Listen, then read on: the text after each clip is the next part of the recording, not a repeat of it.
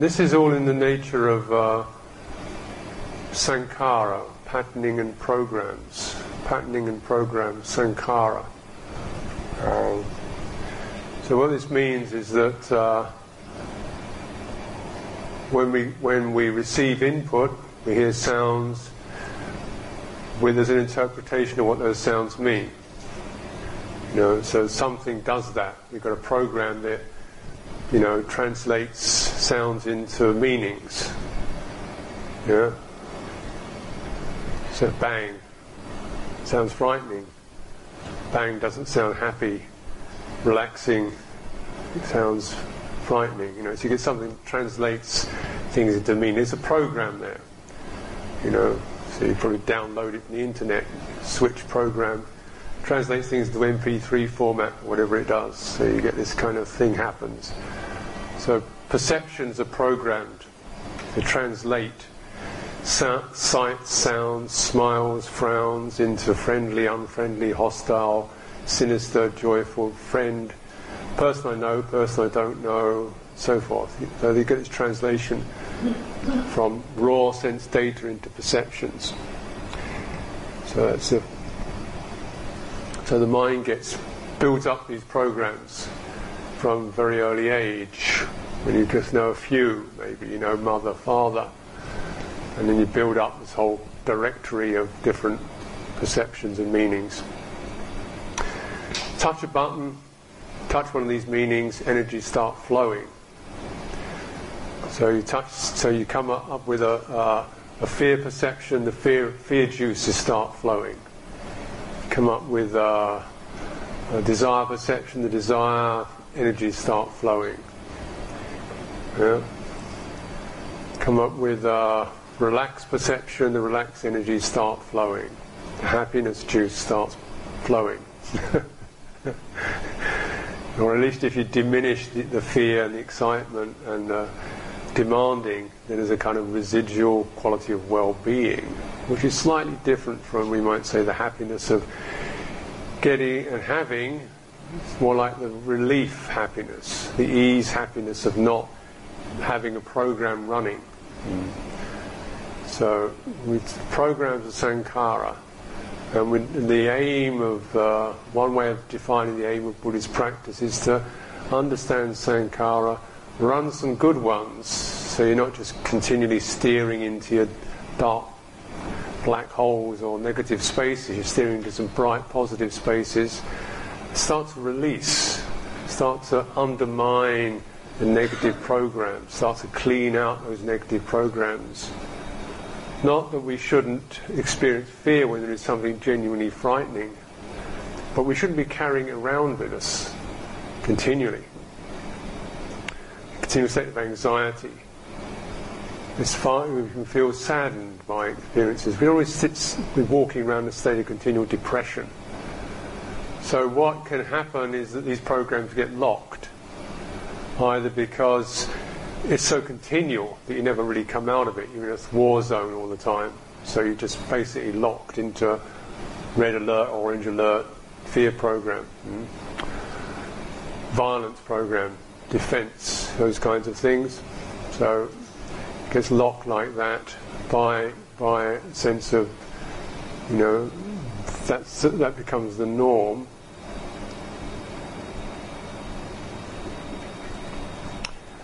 And or that we really haven't discharged, you know. So sometimes you, what happens is we may experience something rather frightening or traumatic or experience it, but you don't actually discharge it because as soon as you experience it, something says, Oh, you didn't experience that. Don't forget about it, stop it.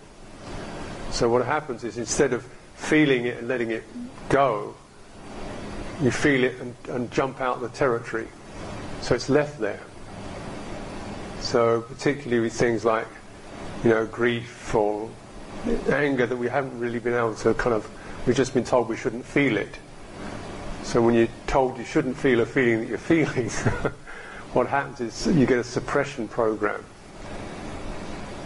Comes in, just cans it, caps it, and gen- generally, I mean, the mind just jumps somewhere else. goes somewhere else. So you get these. These are we might say these are def- some of the programs, de- de- defective programs that we need to release. Mm. The aim of Buddhist practice is towards the asankata, the non-sankhara, the released, the unprogrammed. It's all, in this. It's very helpful to understand how the, the receptive mind, the heart, and the body interrelate because they both they both experience feeling. The body experiences feeling. The affective mind experiences feeling. Bodily feelings, pleasure, pain, neutral. Mental feelings, happiness, unhappiness, indifference of that nature. So that, that's, that's the feeling tonality of it.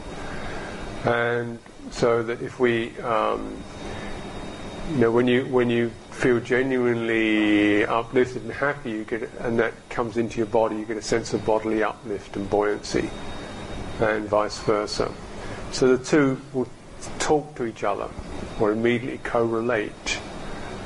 That's significant because you know, when there is threat, the body senses that, it immediately sends some very rapid signals, it reacts. You know, and you get this kind of charge rushes through the system. Charge of energy rushes through the system. So, you know, this way the, the body and the mind, when they get triggered, when the signals arise, these energies flush through the body mind, through the body and the mind. If they're not, if the mind forgets them, says, "Oh, doesn't matter, forget about it. It's not there. You didn't feel that. Get, stop it. Get over it." Yeah, you do that in your mind, but your body doesn't know how to do that. Your body, because this doesn't do, so the body just freezes it. So you get these locked in bits of emotional stuff locked into your body. This is quite um, not unusual. Not unusual. Doesn't have to be, you know, the end of the world or deeply traumatic, but we do get senses, bodily senses of feelings rather blocked or choked or stuffed or uncertain or unsteady in ourselves, bodily sense. So the mind, the emotive mind and the affective body operate together, and however much one can skip and dart and forget and deny with your mind, you can't do that with the body. So what happens in the body, you get a freeze pattern. Things just get trapped there. Hmm? So, so to come out of that, to begin to, to come out of that, again, as I said, this is not something that's necessarily associated with anything really, you know, very violent or, or, or extremely negative. It's just pretty normal, actually. and it's often of a fairly minor nature, you know, where something you still sort of slightly tight in your belly or slightly tight in your throat because you, you're feeling a bit sort of choked and sad, but you've got to hold yourself together for this time. And um, but if it is, if our personality gets created around what we've been able to control, this is the snag. so the personality gets, you know, is, is often associated with the bits of our behaviour that are acceptable, you know, that are relevant and acceptable to the social domain. So our personality may very well be associated with the limitations of what we're allowed to express or feel socially and interactively. So your personality can be unconsciously a kind of a limitation on your freedom. Hmm. You understand that? Know, this doesn't mean you're doing it deliberately. It means it's the bits of you that are really okayed with everybody. Which I imagine there's there's a good amount of that. It's okay. bits of it probably could be rather frightening or threatening or embarrassing or awkward.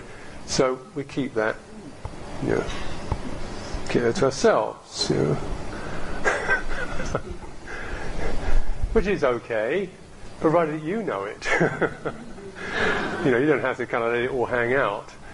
But if your personality has become so that you don't even know it, you're not even allowed to know it yourself, then you are in shtuk.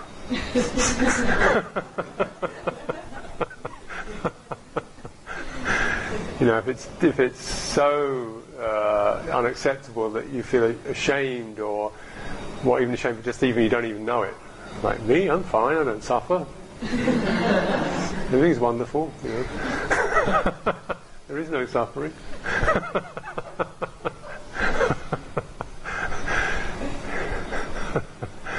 and of course, no, none of us want to suffer. But when you realize, well, actually, there is suffering, isn't there? There is loss, there is bereavement, there is getting hurt, there is getting upset, there is these kinds of things, and there are aspects, you know, we have violence in us, you know, potential for violence. You know, we can be verbally violent, emotionally violent, physically violent. That's not, that's not okay. But I, I need to know that. I need to know that in myself if I know it myself, then oh, I'll hear it come right. So I don't follow that. Yeah? Buddha said you don't. It's not that you don't have harmful intentions. You just know what they are, and you know how to kind of create a space that can let them be and let them discharge without them having to burst out into actions. There's a difference between having a space that does it and having a, a canning system that, that shuts it so, what we really need to do, I suggest, is generate the space that allows us these kind of rather unfortunate, um, you know, aspects of what happens when our buttons get pushed to pop up, be felt. Okay, here it is. Breathe in, breathe out. Just let that one roll away, roll it merry little away to cessation without me kind of doing a number on it or it doing a number on me, you know. Uh, and so that that is, uh, you know, certainly that, that is what the Buddha advocates. You know, he says you're not an, you're not a noble person because you don't have any evil. You're a noble person because you, you you know evil when it arises in yourself. You know what it feels like. You know how it moves. You know how to be with that, you know how to let it pass, and you know the place where it passes. That's what I call an accomplished person. You know, evil, unskillful, unhelpful stuff. Mm. And we don't really need to, you know, go into all kinds of details about that, except that you, something you you sense in yourself. You sense that doesn't feel so so um, doesn't feel very good for me. It's also important to come out of the personality de- definition of what's good and bad, which again is socially conditioned. Know, because we can get very, very self-conscious about maybe I'm being a bit silly or a bit emotional or a bit tongue-tied, I'm not really much fun, and that's all wrong and shameful. And I should be something other than that. I should be bright cheerful, positive, on the ball, quick, witty, fun, you know, positive, affirmative, sympathetic, listening, patient, clear, conscious, fully comprehensive, sincere, integrated, and relaxed. and you got most of it, didn't you? But you didn't get the relaxed. So, fell at the last hurdle, you know. And if you're not those, you didn't make it. Sorry.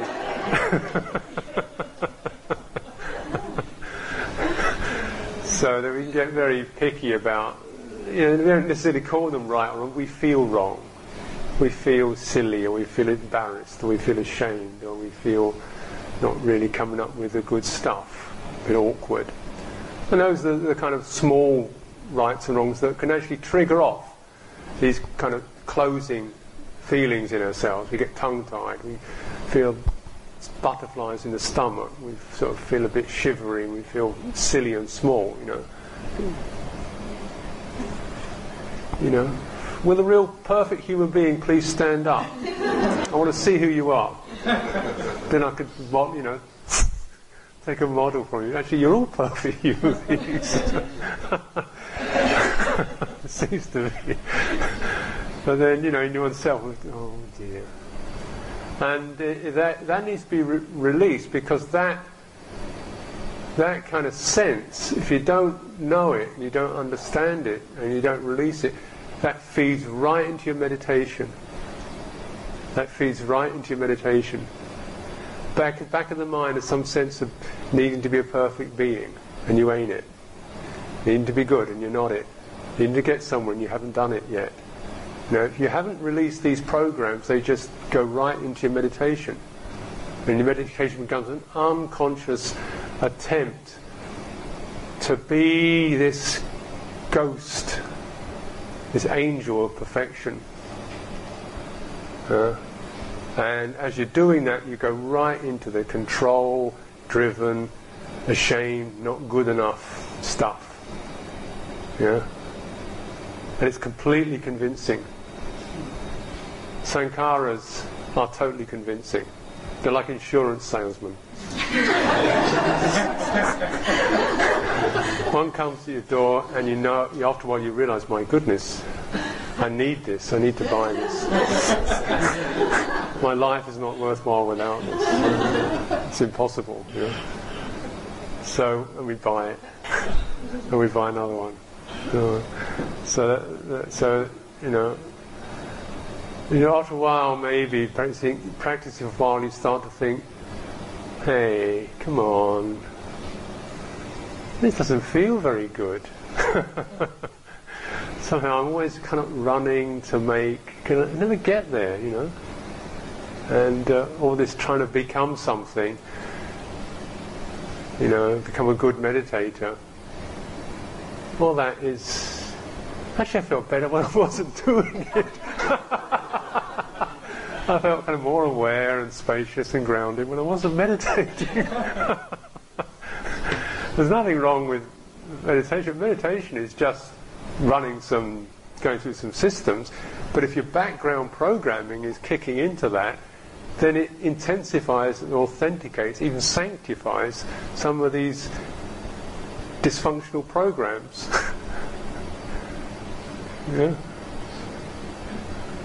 Whereas it can be a chance when you, you touch into, you know, and, and get in touch with some rather lovely things and dwell in those. That's the possibility, but, you know, if you don't, if you're unconsciously running some of this other stuff, the chances are that that will be the, that will take over, that will have its big effects in the meditation. So you've got to be on the lookout for those kind of those programs, they tend to have a sense of you ought to, or you can't, or you never, or you always, you know. They've got a familiar, fun, funny familiarity, but it's a familiarity that is sad. you know, it's not deeply grievous, it may be just a kind of sad dog-eared quality to it, like well-thumbed familiarity of, oh well, keep going. Yeah. yeah. And it, then it's a, the sense of, well, what's happening in the body then? Do you feel buoyant, bright, alive, vibrant? No. So sort of probably the body largely disappears, so you get into sort of the crumpled fetal position, you know, where a lot of the, the energy of the body is closed down, or you get rigid, or maybe you can start to, to feel a certain tightening in your shoulders, closing in your chest. Breathing is no longer loose or free, it's got a certain tightness to it. Get a maybe strongly head centered. Feel like you're trying to do it, your forehead begins to knot up as you're making the effort to do it. You know? People who, you know, I remember one I don't think it's unusual, but man I was talking to, just, he did a, I think it was one of his retreats, he was concentrating, just said every time he did a retreat, the first two days he just developed these blinding headaches. yeah. And he didn't deliver, it's almost like the program just kicked in of try to get there. And, you know, it doesn't necessarily register vision, you can't necessarily see the furrowing, but there's a kind of a, a energy, energy pattern furrowing in the head, like a tightening in the head, with the effort to get this to work. To, and that's sort of associated with anything, you know, one does academically, particularly in a deliberate process. It's a certain tightening in the head that occurs when it's serious and, you know, this is important work to do, right? Take serious because we've got exams to pass and get this right. So you this kind of tightening tightening up. You run that for, you know, 10 hours, 12 hours solid over a period of three days, you get headaches for sure. Um, and yet here meditation, liberation, very important. Don't fool around, you know, this is serious work. Um, things you need to understand. Going to make a big effort, persevere, don't give up, don't be weak, diligent no room for weaklings, diligent, you know, be prepared to battle the forces of life and death, pain and so forth. So all this psyching up unfortunately has the effect to run, to run into these, these programs that actually don't lead out. They don't lead out. And language has different effects in different cultures, depending what your cultural background is, and what those words really mean when they come from. The Buddha's talking about his experience, he's trying to put that in words, what they meant to him, what they meant to the people he was talking to. Yeah?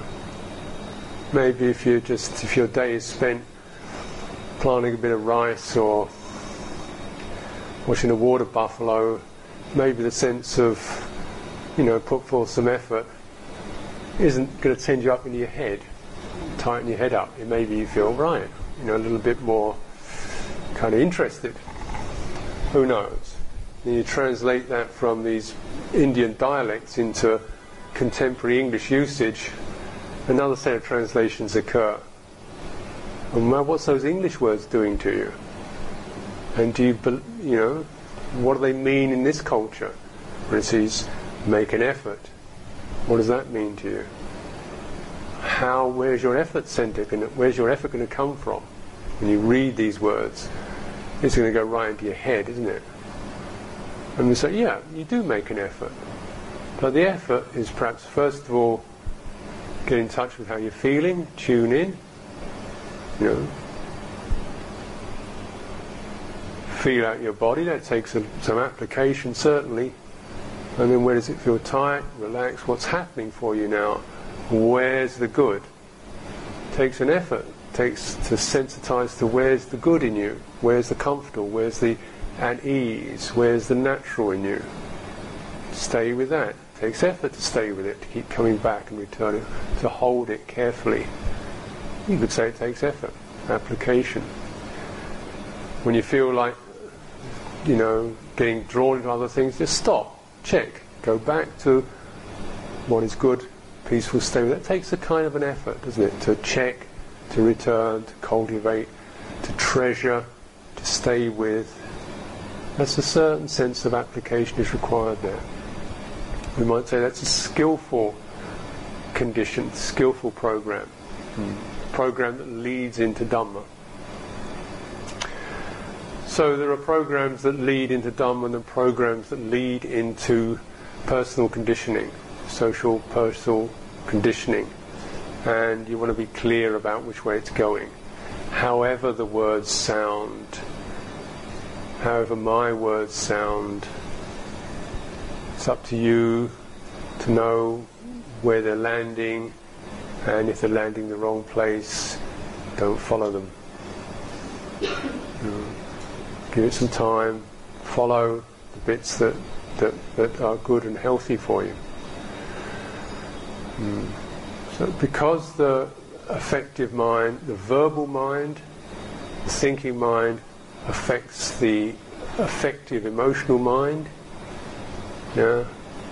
You know, you think a word like savage or stupid or wonderful or disgraceful, and you get a certain charge occurs in your heart. They're very, some of these terms are very evocative. You know, justice and freedom and you know these kinds of rights. Right is a very strong word. Isn't it? Right means now because I'm right. I have the authority to do whatever I do harm to you. so, you know, the verbal mind affects the emotional mind. The emotional mind resonates in the body, and the body kind of holds the pattern. You get the locked pattern.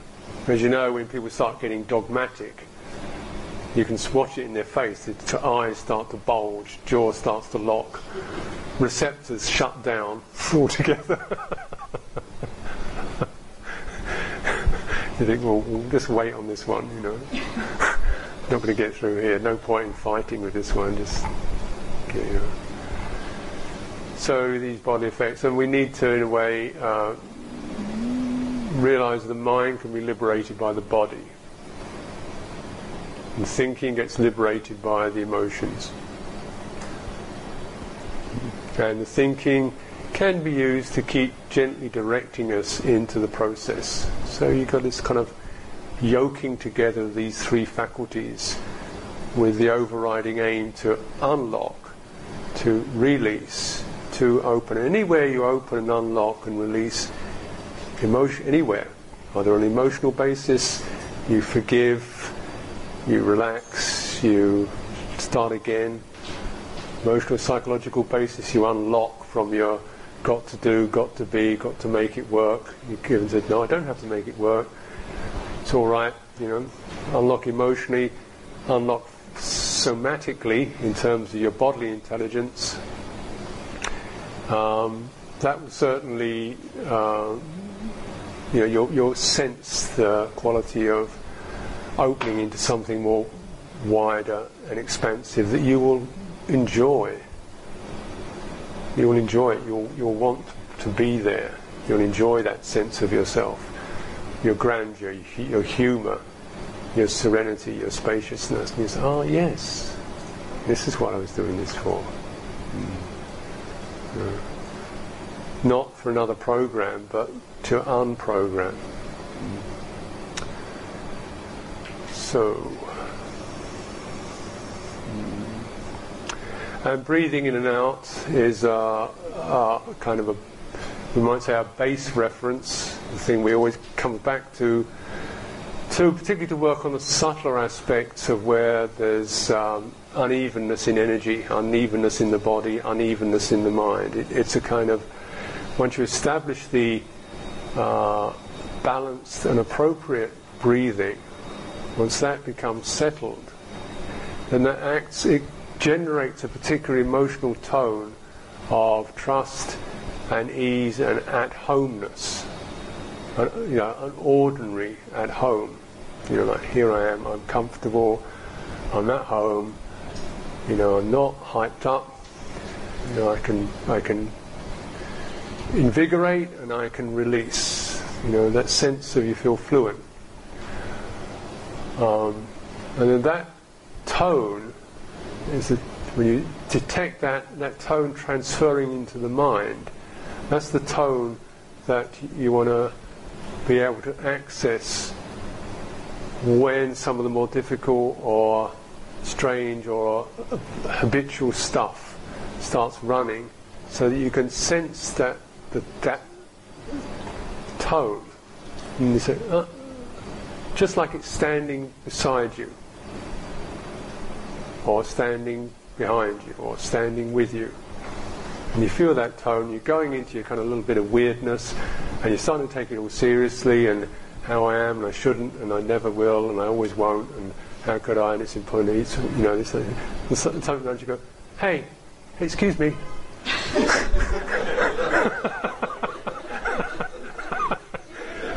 excuse me. You go, "Ba, ba, ba, ba, excuse me, excuse me. Hello. I know you're very busy right now. Suffering and winding yourself up, you know, and it's important for you. But just remember, I'm here too. you, you go, oh yeah, oh yeah. Well, it was silly, wasn't it? You know, so you ah, how's that? And you and you touch it. You don't have to make any kind of you know judgment about one's own little piece of madness. You know, it's all there for us, isn't it? But well, there's something that that's just another program. It's just another program, isn't it? And you go, you don't have to buy the policy. and you go, oh yeah. And that's where it ends. Not in aversion or denial or defense or destruction or just in the sense of it's just another program.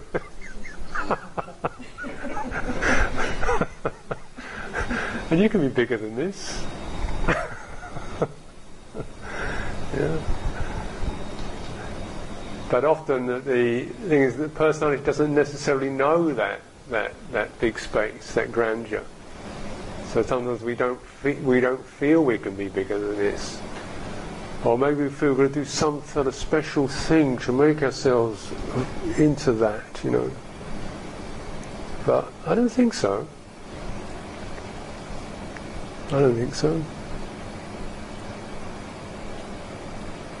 It's a very generous quality, the, the, the sacredness, the big space, if you like. Um, so it's quite available. Just mo- that moment of, so if it's there, something you've tuned into,